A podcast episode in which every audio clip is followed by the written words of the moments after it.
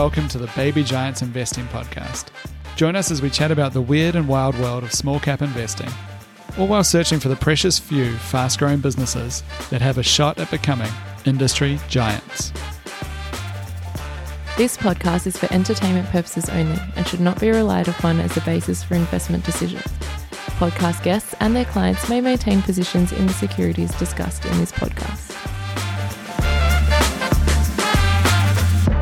And welcome to the Baby Giants Investing Podcast. My name is Matt Joss, and joining us today we have Andrew Page, Kevin Fung, and Claude Walker uh, joining us. So thanks very much for joining me, gents. Looking forward to uh, to having another chat. Definitely. Great Hello, to everyone. be here. Yeah, hey guys. We'll jump in. We'll chat about Cettire this episode. Maybe maybe we'll get time for another topic as well. But Cettire is a, a business that we've um, had asked uh, requests for a couple times. Uh, it's a pretty interesting business. So the ticker code is CTT. Um, a bit over 500 million market cap at the moment. Um, and what it does, it's a it's an online fashion luxury retailer. Yeah, fashion retailer for luxury goods, clothing, um, shoes, bags, and and accessories, but primarily started with clothing. Um, and what's interesting about it is it's one of the fastest growing companies on the ASX. So I think uh, it started just a few years before it listed. So it listed, um, how long ago would it be now? About eight, coming up to 18 months ago? I think. Yeah, Just- late 2020, I believe. yeah, correct. So um, it's you know started in 2018. It had about half a million of revenue. You know, 2019 seven million, 2020 30 million, um, 2021 about 90 million of revenue, um, and now you know in that latest half year over 100 million of revenue. So it's grown extremely fast. You know, 180 percent growth in the latest half year. Um, 2021 had 300 percent growth. Um, so just yeah, extreme kind of rocket ship growth. Obviously buoyed by the pandemic and stay-at-home spending. But I think what's interesting about it is it seems to have potentially found this this glitch in the matrix, I guess you'd say, which is what I what I think about when companies can grow exceptionally fast.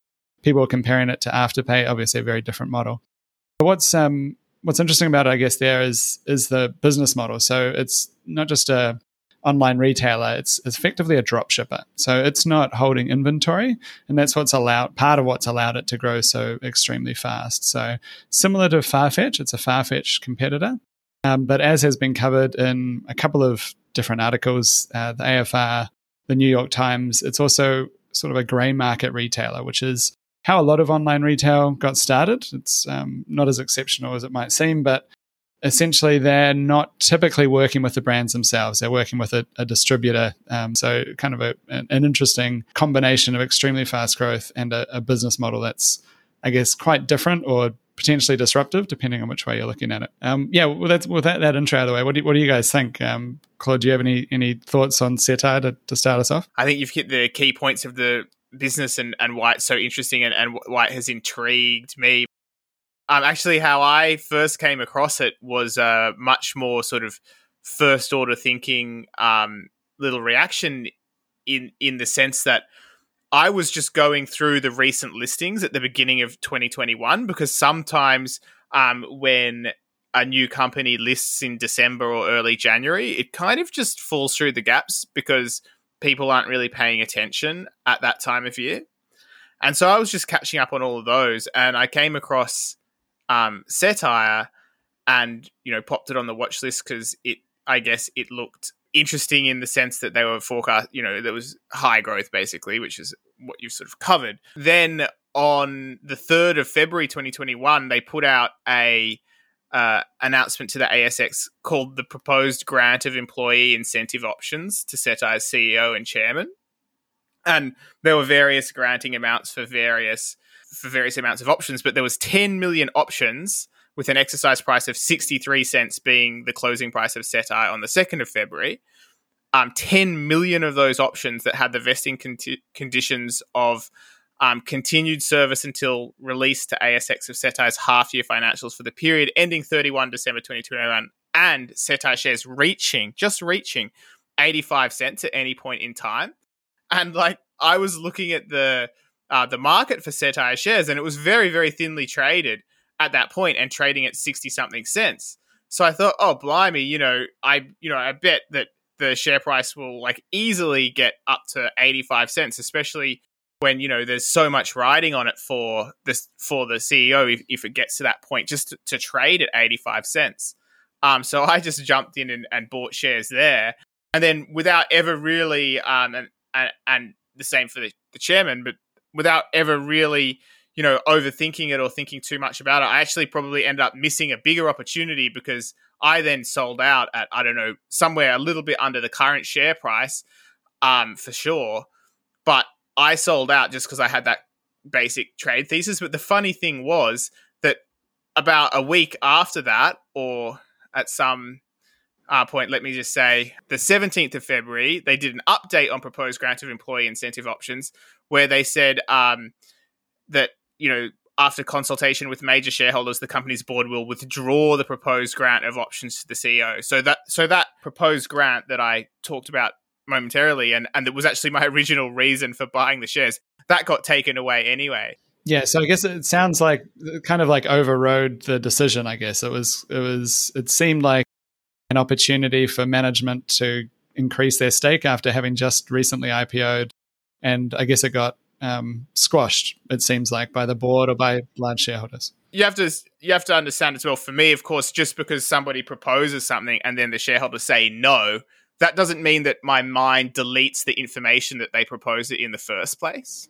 But it's interesting that I, I, think for some people, it maybe it, they never even had that information in their mind because I've heard some people say some pretty bullish things about Cettire, which is interesting when you consider the fact that, like, yeah, it's a great growth story, but it doesn't actually make a profit, right? And it's spent in in its most recent report, it's spent more on marketing than its gross profit. So this thing is really taking a big punchy growth attempt. And, you know, just all things considered, I just think it's a fascinating thing to watch, but it's not one I feel comfortable like participating in at the moment anyway. Yeah, I think that's a great point. So the shares we should mention have um, have it might be 500 million market cap now, but it had been up to several billion. So they're trading around a dollar forty, just under a dollar fifty ish, um, as we're recording this today. It had had been much higher. I think it got up to the high four dollars mark a few months ago. Um, and um, you mentioned, you know, uh, it's not profitable, um, but it had been profitable before the IPO, and I guess that's what had attracted a lot of people to it. Right? It's like that combination. Hey, I get to have you know my cake and eat it too. I get to have two, three hundred percent revenue growth, and also the company trades profitably. So.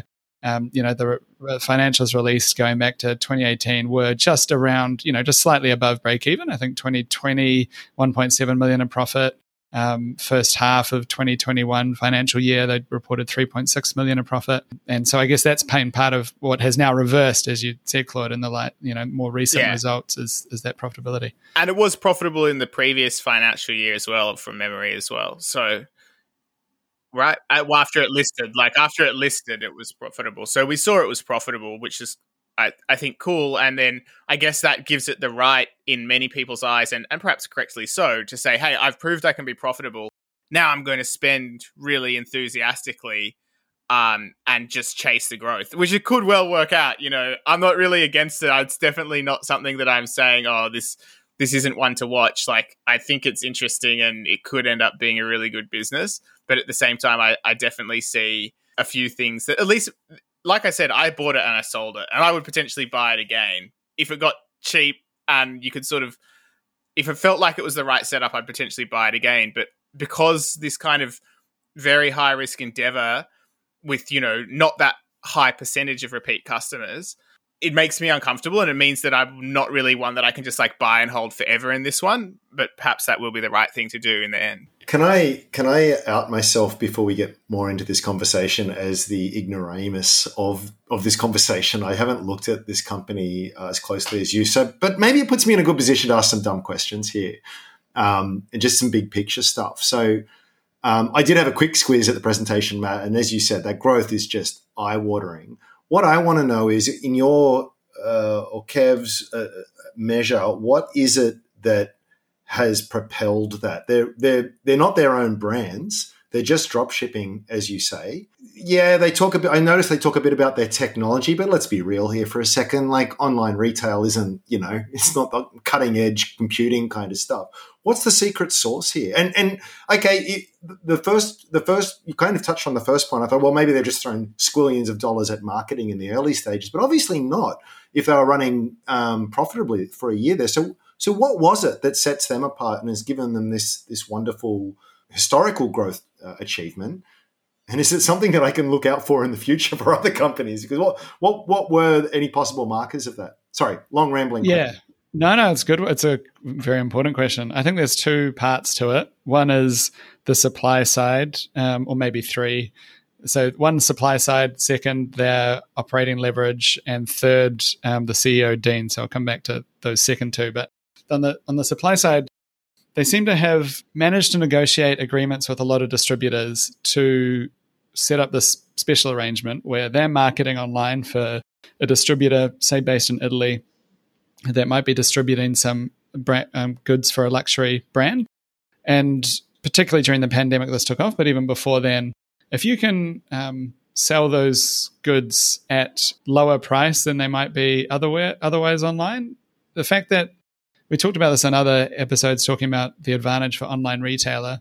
Like you don't it's one of those things where you know like google does, only needs to be fractionally better as a search engine to get all of the search engine business. I think if you're if you're competing on price you only need to be a little bit better on price. And i think that they those basically those arrangements allowed them to be a bit better on price through basically kind of like some gray market arrangements some maybe the operating leverage of not having a lot of costs in the business um, allowed them to offer things typically at a lower price than they'll otherwise be offered online. And that's pretty attractive, right? If for a large segment of the audience who's um, trying to buy luxury goods, they're incredibly expensive. If you can get them a bit cheaper, that's attractive. So there's elements of their business model. I guess structurally, just not having inventory compared to others is attractive, but Farfetch has that too. So I think that that supply arrangements that they were able to negotiate with the distributors is really key. So I really want to dig into that point because that seems like the key here. So it seems like the answer is just really exceptional deal making with some big players, right? Which gives them the stock, the inventory, and the ability to charge at a lower price. Yeah, I guess um, question is whether that is sustainable. Whether the brands themselves would prefer to have a direct relationship, let's put it that way, rather than mm. a distributor kind of well, you've you potentially know, got someone discounting your product out there. That's the risk, right? So that's um, that's kind of what the New York Times article alluded to was whether the brands were happy, and some brands may not be, some might not care at all. Cettire is still fairly small. The the concern is, um, and I guess that's the potential bear case, is if you are offering a product you know, at a lower price. For these luxury brands, it's all about exclusivity, especially the really ultra premium one. Maybe the mid tier kind of quote unquote luxury doesn't care, but if you're buying like a you know a very luxury handbag, the whole point is to make it as exclusive as possible, not to, to not right. to discount it. And so that's one possible risk. And you know, Cettire has some answers to the way that they manage that. Um, but yeah, I think that is something to watch out for. Is are they are they operating in a way that's you know keeping the brands at least not unhappy with them enough to ask them to be removed from the platform. Yeah, it feels like they kind of got the jump on some other platforms as well. Like I think previously, like in that ultra sort of premium luxury goods space, most people would be going to the brand direct, like they're going to, you know, the expensive handbag store or the expensive fashion store direct. But I think um, as the internet has developed, like consumers have found that, you know, with the power of platforms, they can go onto one website, whether it's Farfetched or Cettire, and then search for multiple brands.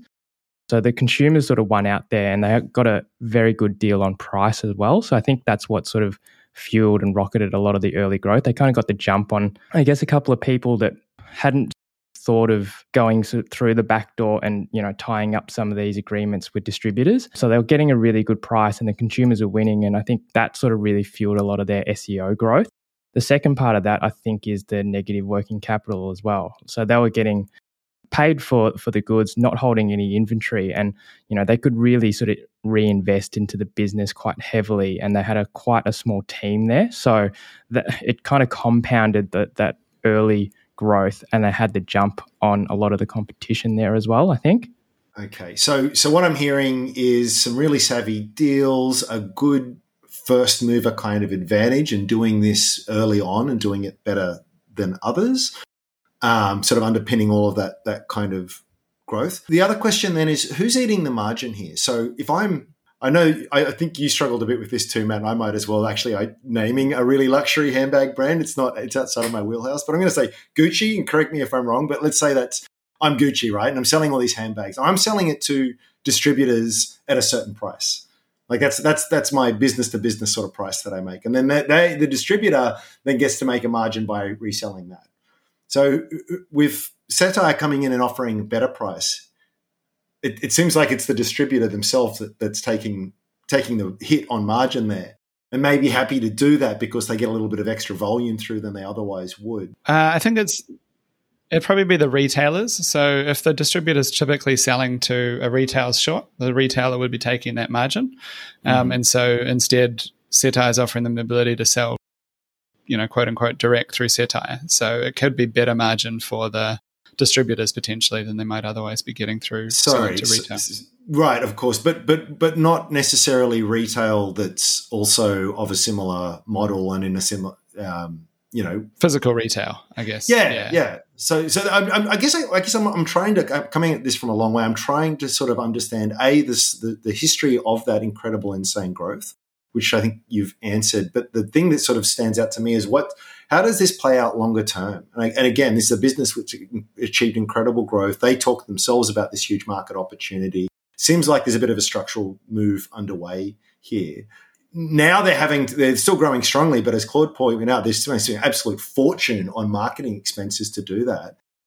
Add that to the fact that other people are going to take notice and start potentially doing this. I'm just wondering where's the sustainability in this this kind of hyper growth? Yeah, it's a good question. Um, I think where's the sustainability is probably it's quite difficult to go and negotiate all those partnerships. So it would be a bit onerous for someone just starting up to go and do that and then have but, the scale. But they did them. when they did when they were at half a million dollar sales type. You know what I mean? So it's sort of like I, I get the point. There's not not straightforward. You or I probably couldn't do it, but yeah. But I guess when they did it, they, there wasn't they they didn't exist, right? So like right. if they're the first one to go to those distributors in that way, um, so the keep, thing to keep in mind here is they weren't like the first mover for online fashion by any means. Farfetchers and Farfetch is a very large company.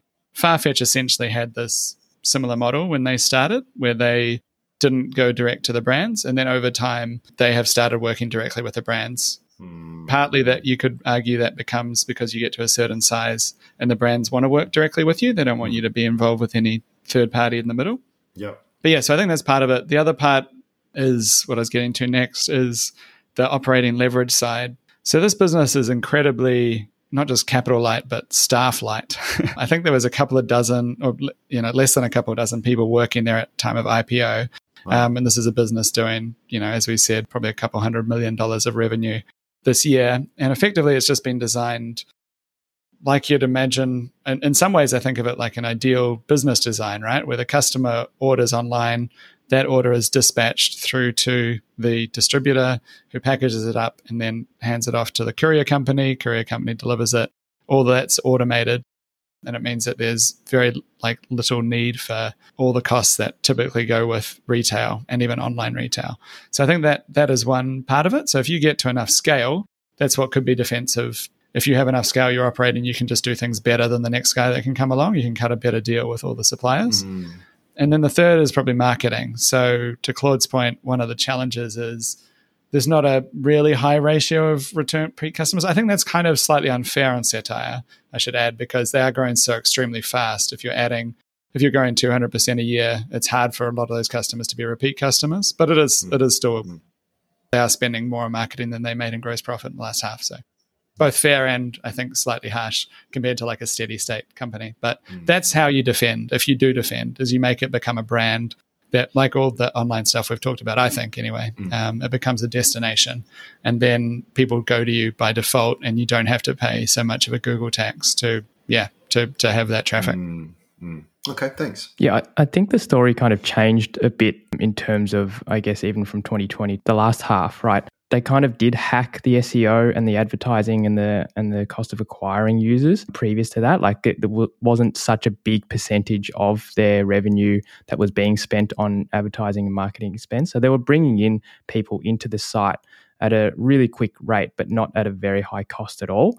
And I think that took most investors by surprise in the latest half. Those costs really ramped up.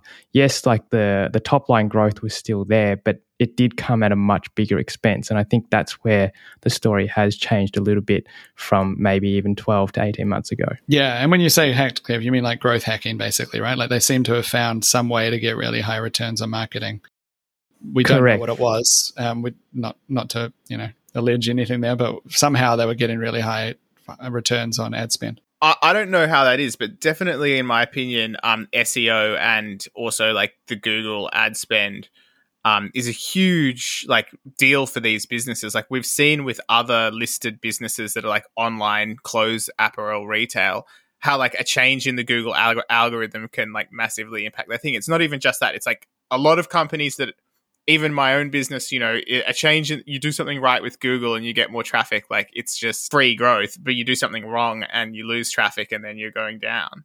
I mean, that's a great point, Claude. Like this, this, this ramp in advertising costs did largely come during this half where everyone had a big hurt to advertising costs because of IDFA changes, right? So maybe they were doing something which doesn't work as well anymore. Like maybe it's permanently gone, I guess would be the, the yeah, bear case but, as well. But also on the SEO stuff, like, and it just, I just wanted to zoom in on that point that you were saying. If you do make it work, then that's what you do is make this a brand, make it Cettire where someone that you, somewhere like where you're actually checking out actively um, that might work, but it's going to be. I, I wonder who the kind of person is that like goes directly to Cettire, right? Because I've just like in preparation for this spent some time on the on the website. And it's like, okay, look, there's a nice dress that I could buy for um, my partner for three thousand two hundred and forty six dollars, right? Bargain.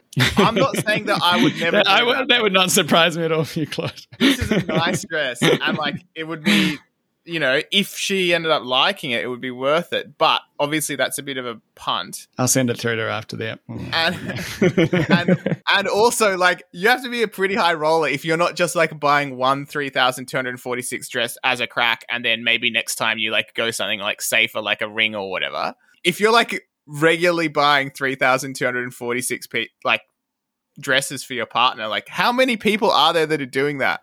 I've never bought um, a dress, you know, period, for my partner.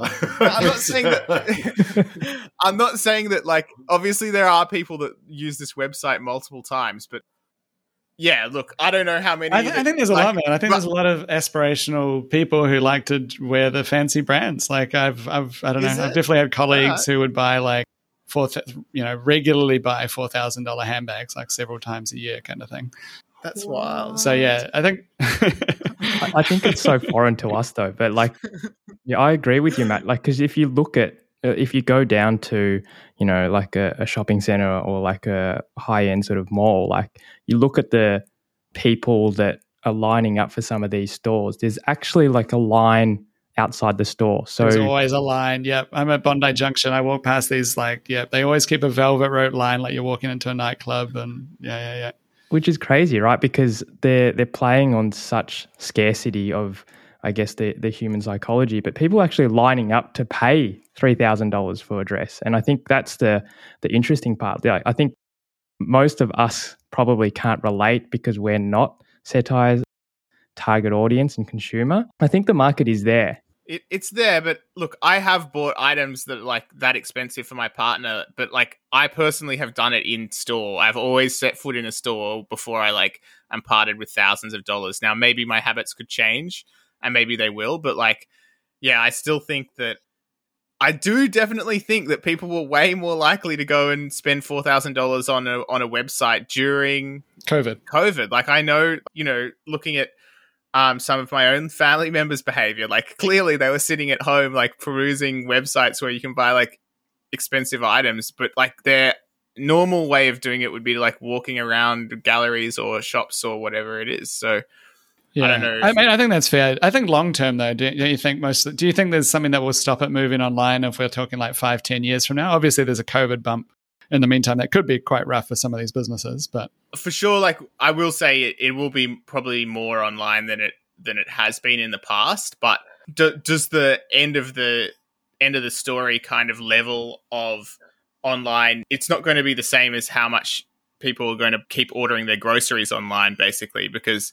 I feel like for the people, which I am not one of these people, but like I have, you know, spent time with such people is like for people that have money to spend that kind of stuff on those kind of consumer luxuries like i feel like going to like milan and or you know going to their fragrance testing tour of spain and germany and, and italy or whatever that's like part of it for them. It's all that travel stuff and and being in person. And, and i reckon part of how they do spend so much is that they like go into the exclusive store and then they're offered a sparkling water or a, or a coffee while they like buy their like italian silk jackets and stuff like that. And it's like a whole experience. So I do think that all of that stuff is going to settle at a higher level of in person behavior than like out for the most part, which obviously it's a what about in, what about in the metaverse, Claude? Maybe you could go in VR and they'll give you a little. you know, it might be like that one day. no, I think that's a fair point. I think the ultra luxury stuff, particularly, there's the, the brands would want to protect that, right? Um, so I think the the Birkin bag is the one that I was thinking, but I don't think is is sold on Cettire, where it's like you have to know someone and wait, go on a waiting list to maybe be allowed to purchase it for like ridiculous amounts of but money. no, but like if you want to go, if you know your partner likes, you know, Alexander McQueen dresses or whatever, like then for but or if you know you like them, then you like might want to go and see that entire collection. Whereas, as I understand it, and this could be wrong because I'm not an expert on these matters of fashion, but when I look around the Cettire website, I it's like you won't see the whole new latest collection or whatever. You there just seems to be, well, from what I can tell, or there'll be like limited sizes or whatever it is. Yeah, there is there is something to that, which is I guess part of why distributors might like it. And there's an argument um, that Cettire might make that this is something, and kind of bulls for Cettire would make is that the fact they're not partnering with the brands is kind of okay because there's always been some kind of stock to manage that didn't get sold through, and often that had been sold at a fire yeah, sale. So if you're selling a small discount, that, right? Online, and that might be the bull case. That might be when I buy. Like, if I'm like, oh, based on where they are, based on this like niche that I think they can sustainably fill forever, ever, ever, which would be like I don't know, for lack of a better description, like the offcuts of like luxury fashion labels or whatever. Not saying that they're bad. It's just like whatever. It's the incomplete bits. Um, you know, we have this size in this dress and we have this size in this shoes, but not everything.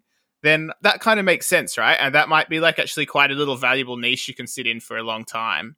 And if you have, as you do here, you know, a manager that's like owns the company, then then they'd be incentivized to use the capital and to position well. And maybe that's exactly what's happening. And and if the actual market capitalization fell below what, and I don't know the answer to this by the way, but if it fell below what I thought, you know, that a, a good company in that niche was worth, then that might be when I buy with some confidence or whatever. Yeah, I think you, you brought up um, Dean Mintz, who's the CEO. Um, we should touch on it. He owns about two thirds of the business, um, quite a good chunk of, of shares. Obviously, it only fairly recently IPO'd and hasn't needed much capital to grow to date. Even now, it's actually still largely self financing potentially through the negative working capital cycle. Basically, as long as it keeps growing, it gets paid in advance. So it can it can make kind of reported losses, but not burn that much cash. I guess if that makes sense, because you're growing and you get paid in advance. He's he's kind of the driving force behind the business. There's very there's not very many other employees, um, and he to date has been you know the the mastermind of it. He seems to be a fanatic. There's not that much known about him. He's never given any interview with the newspapers. The newspapers seem quite frustrated by his like lack of public information. Um, but he is, I believe, on the young rich list, if not the overall rich list at this point. And uh, it seems like he's been the driving force. So um, build it around himself. Uh, you know, has been kind of a genius marketer, dropshipper before. And in a way, you could say maybe he's found like the ideal type of business to do this from because there's such large ticket sizes. So selling luxury makes means that you know if it costs you fifty or hundred dollars to acquire a customer, you could make that back very quickly. Yeah, exactly. And also, if you, as it sounds like you know that he does, if you have a, a great talent for like seeing the arbitrage opportunity in some sort of advertising spend and understand those systems really well, then I imagine the area in which that would have the biggest payoff would be in something you know that has needs advertising but has like a potentially high ticket size. So you're probably maximizing whatever little arbitrage advantage you have there. That could actually just be such a, a powerful little profitable business. And as you were saying the fact that gotten quite a lot of revenues and built its way up you know largely without raising too much extra money. That's why it's so interesting. And i can't not follow it because it is Yeah. such a it, it Yeah, I mean it's it's really well. incredible. He's gone from nothing to hundreds of millions of dollars revenue with it's almost been self funding. So the long term bull case, Claude laid out one bull case, which is kind of like the more niche bull case. I think the bigger bull case um, that the the big the bigger Cettire bulls would say is, hey, this is how Fa- Farfetch started, and Farfetch now is doing billions of dollars of revenue a year. Um, Cettire is doing only hundreds of millions, so there's a 10x just to catch up to Farfetch. Maybe, maybe Farfetch is also going to take share in the whole industry, and Cettire is doing it in a way that's even more efficient than Farfetch. Farfetch has, I think, a couple of thousand staff. Um, they they have a, a lot bigger footprint than Cettire does. Maybe Cettire can build just a much leaner version of Farfetch and thereby keep prices lower the whole way and compete on price. And at some point, maybe they have to partner more with brands. They have made some announcements of some brand partnerships that they've done. Um, and maybe that's where the model goes. So that kind of takes away the risk of the brands being annoyed and this kind of potential gray, you know, alleged gray market thing that's happening. And that could solve that. I guess the question is do we think that, you know, the management team are going to build out enough to be sustainable at that level? Or is it is it going to be kind of stuck in that niche? Do they make that transition to be better than Farfetch at Farfetch's own game? Um, I think that could be the, the big, big bull case. Yeah, and I guess what's also interesting too, just doing some very rough numbers on a trailing twelve month basis, you've got what three and a half times sales um, for businesses with all these advantages and upside. So kind of, I don't know. My, my sense at this point is I'll have to do more work on it, but execution is sort of everything here. It's sort of all the the the, the play the playbook here seems really sound, and there's definitely runs on the board in terms of what they've done, and they seem a little bit advantaged by their first mover and the uh, the rest of it. Is that is Yeah. that pretty much what it is? Is that, is Yeah, that what we're talking about here? Because because you know they get it half right. This is this is dirt cheap. I think that's it. I think that's the, that's the hardest part about valuing it is, I mean, anything that's growing 180% a year, you know, what does that mean next year? Is next year going to be another 180? Is it going to be 150? Like, where does it top out? Does it top out?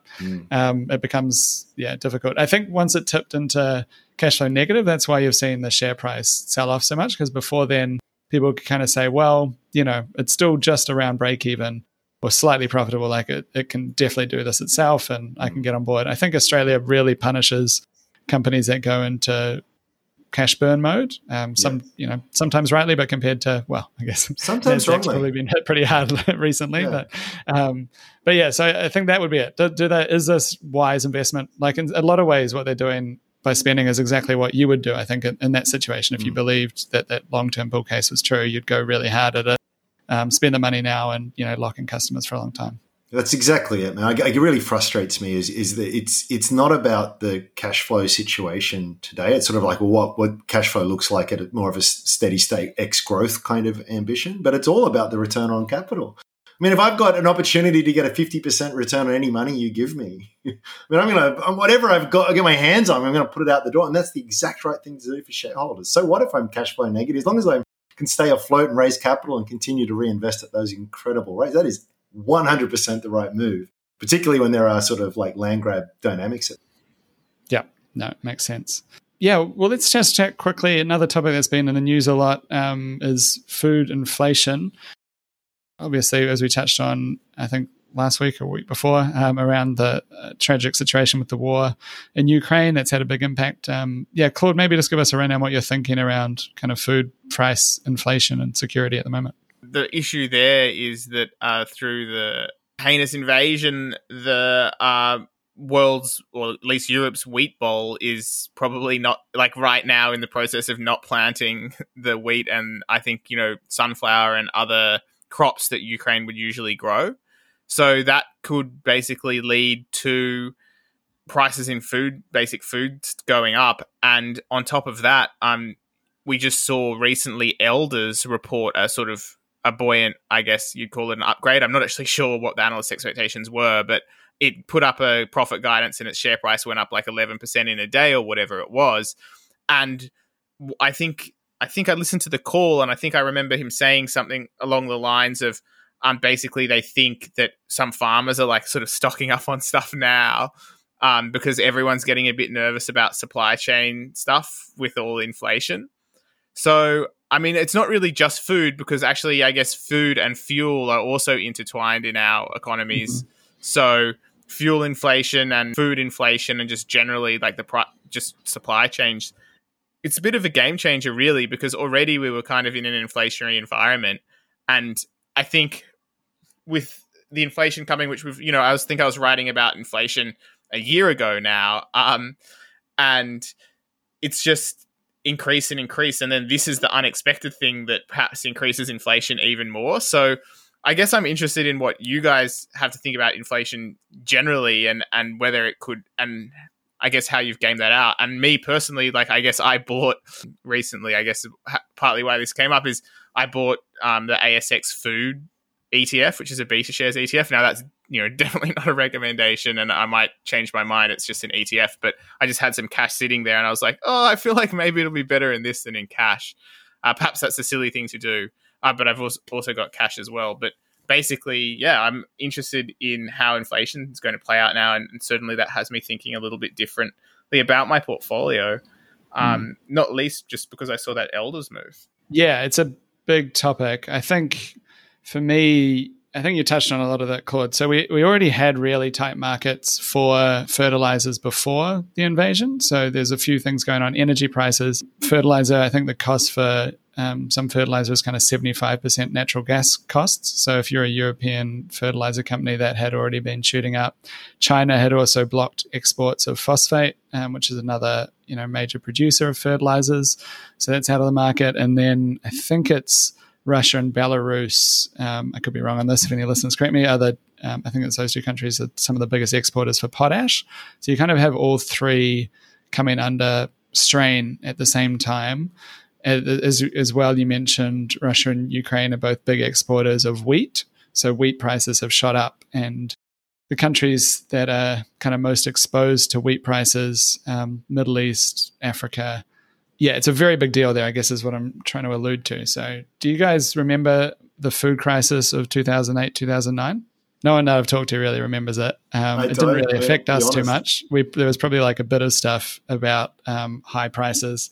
This is kind of, it was more like 2007, 2008, but it kind of flowed through. In, in certain parts of the world, that was basically a famine. So for us, it's like it was just slightly higher, uncomfortably higher prices at the supermarket. And obviously, um, if you're on a, a, low wage here in Australia or New Zealand or where our listeners are, um, it's not great, but it's just radically worse in other parts of the world. I remember a story from that time that I just dug up recently from Haiti, where there were people basically making um, biscuits out of mud to like have something to fill their stomachs with. Like that's how bad it was in that Jeez. time the Arab Spring is like largely tied to a spike in wheat prices and the protests that went along with it in 2010, 2011. We're now like mm-hmm. past those levels. So that's, I think, the biggest concern, like humanitarian and economic and everything, is, you know, where we will, Australia was incredibly well positioned for all of this, I guess is good news for people listening here. At least, you know, we're an energy exporter and a massive exporter of food and we can, we can be self sufficient if necessary. But yeah, that's, um, that's I think the most bearish case um, that I see coming out of it. And I, I feel quite everyone's... bad focusing on the economic side of things now because I'm like, oh, it's so much worse and more of a humanitarian tragedy, which like yeah, it, it can be right. I, mean, I mean, very I, upset yeah. about. It, you just, I hope that it's. I think it's getting enough attention now. The UN's talking about it, but it's just a really hard problem to solve because the the risk now is Ukraine doesn't plant its wheat crop, and that happens, I think, around April. So yeah, anyway, and you know, if the if the Black Sea's cut off, then they can't export anything. So just there's a lot of a lot of stuff going in the wrong direction, I guess, for food security at the moment. So yeah, I think it's it's something I'm mindful of. I don't know the best um, best ways to like think about it from an investing strategy necessarily. I think we're very lucky to be where we are in the world. But um, yeah, what are you guys? Any other thoughts on how you're thinking about like food food security, food inflation? I, I did. Well, inflation's been on the radar for a little while, and for the longest while, it was that sort of oh, it's just transitory. It's all COVID related. It's all supply chains. I just, I, I, think that we're in a situation now where it's more likely and more longer lasting. I mean, it's very hard to push forward and read too much beyond that kind of stuff. So I, I, I feel as though, you know, in combination with what we're paying for petrol and all of it, it's going to have an impact, right? Like it's going to almost certainly have an impact. But as always, it's very different in its in its impact uh, as as well. So it's, um, but I, I definitely think just to keep it purely in the financial realm, that is that is going to make some of the loftier valuations of yesteryear much more difficult to return to. One interesting thing to think about if you're trying to apply the investing angle, I guess, to your question, Claude, is that I struggle with a little is how it plays out in terms of who in the food value chain would be benefiting from that type of situation we described because you'd say the farmers would, um, but the farmers are also the reason that the wheat prices are up, for instance, is because fertilizer costs so much more how much are they capturing? And I kind of I've kind of applied that through for a lot of different food companies. Like if you look at someone who's say manufacturing a food product, they could actually like a, a food manufacturer might be in a really bad spot potentially because their input costs go up, but that you know they can't pass it all on because they don't have that much pricing power, and so their demand basically falls for that product. Yeah, it's just something I'm mindful of. It's actually it, the more you think about it, maybe maybe the way to go is what you've done, Claude, like an ETF where you're kind of having some broad exposure and say like on net these companies will be benefiting. Yeah, so I did flounder a little bit um, in trying to figure out how I like if I wanted to if there was anything I should do in regards to this concern in my portfolio and I made some decisions which I'm probably going to like unwind or whatever and but I think it was only in the last few days that I just learned, okay, this exact question that you asked is makes it really difficult for me to, you know, pick the right one. Like, oh yeah, I wish I'd, you know, bought the elders and then held for the upgrade and got my easy 10%. And that is kind of the overall in- effect that I think is going to happen that I want to capture, but I don't know the industry well enough to like like as you say like what what's the software company that's like controlling the farms uh, or something like we that. We always want know? to find the software one. Yeah, yeah. um, like that would be cool. But basically, I sort of landed on the ETF as just a, I guess, a blunt tool that I think will capture some of it. And I did listen to like you know I looked at the list of the ETF and there's a whole lot of companies, most of them overseas that I'm not familiar with but I listened to some of the conference calls and stuff like that, and yeah, there's a lot of moving parts even on these individual businesses for me to even be able to guess like if if they're going to do well out of the situation. So I guess overall, it's more of a little bet that if the value that that particular industry is producing is sort of going up and it's there's a demand ta- like a demand pool there usually that allows for different parts of the cog like different people in the system to expand their profits because suddenly like yeah there's going to be someone who's like almost in a profiteering position and they'll try to capture as much of it as they can for themselves. But when there's so much of a supply constraint that person who's trying who is in a position to capture most of the value they're also incentivized to like let other people to keep some of the value as well just to keep supply going as much as possible. That is a theory okay?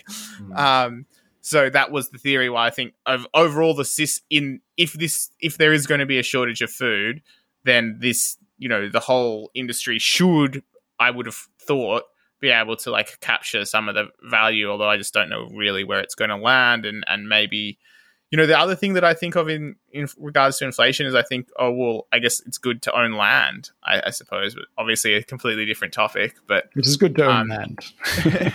Yeah, yeah like I don't know yeah, I would like. I guess best not to get Andrew started on the property market. I think he's okay with. That's all I have to say about that. Yeah. I just um, what I find hard about it, Claude. I hear what you're saying, but I, I find it like even let's say they have a couple of spectacular years. You know, it's, it's just almost almost by definition in the industry that they operate in, it's not it's not sustainable. Not for any lengthy period of time. There's there's always a sort of supply side response whenever those kinds of conditions are there. So it, it seems as though you know, you look at this ETF that you mentioned. Well, it's, it's up quite a bit since all of this kind of started. It's like, okay, that was probably really warranted given where we are now. But is is you need more than oh, we're going to have elevated prices for a little while. For those valuations Yeah. to drive even further. That that's what gets, and, and then it can just It might change. be priced in. the war could end tomorrow, and all the farmers in Ukraine go ahead and plant the full crop. Like you just, it's so hard for me. Yeah, I get, exactly. I And get could the totally urge to see that profit on happening it. to me as well. That I just You like know? buy the top and then. It and I- I'm not calling. that wouldn't I'm be the not worst thing calling to it. happen, Claude. Yeah. I hope it happens. I hope it does happen. yeah. I just I can't call any of those outcomes. It's really it's really hard to put. No, you're you're, you're exactly right, Andrew. And the- you other trouble- the angel on my shoulder there. the other trouble I would say too is like when it's the asymmetry that I don't like. So if you are right, there's probably, you know, maybe you're really right. Maybe there's a 20, 30% upside there. It's kind of like as good as it gets on something like that. Near near term and and and but the downside is probably really significant. So, you know, to use my favorite term at the moment is it's just a I wonder if the, the negative expected value overall. So it's I think everyone has the urges everyone has the urges in times like this, like, oh, something's going down in the world. How do I profit from it? And I think it's, I really commend, I mean, again, putting all the seriousness of these issues aside, I think we're, we're all sort of trying to do our best with what's available out there. But I, I usually think it's the longer term structural, business driven, uh, uh, macro trend kind of things are the far more interesting things to, and far more, far more uh, attractive things to invest on rather than near term macro mach- machinations. For me, anyway. Macro machinations. I That's good agree math. with that, mate. I think that was really well put. But you're right. It probably does have a negative expected value, and it's because I have a bad habit of sort of trying to hedge myself, I guess, constantly. And I reckon overall that hampers my returns. So you're probably right about that. Well, I, Um, I've, I've, I I've feel done- like you're a purer long term investor than me, like, and an inspiration, my friend. well, let's not be let's not rush ahead of ourselves because we'll we'll put this out on onto the old uh, uh, podcast uh, arena, and then like in, in three weeks' time, it'll be like the best trade of the Food century. ETF, best trade of. Yeah. yeah, exactly. it's guaranteed now that I've said all of that. Yeah. It'll be like one of those CNBC stories. I don't know if you read CNBC. They've always got like how this 17 year old made $2 million doing this thing. how someone is all stopped joking. saving cups of coffee and made this much money.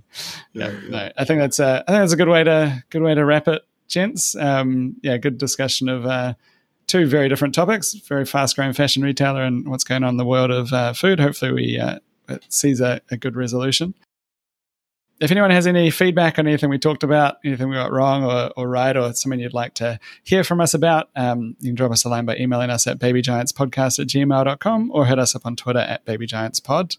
And uh, yeah, until next time, thanks very much for listening. Cheers. Thanks, guys. It was fun. Thanks, guys.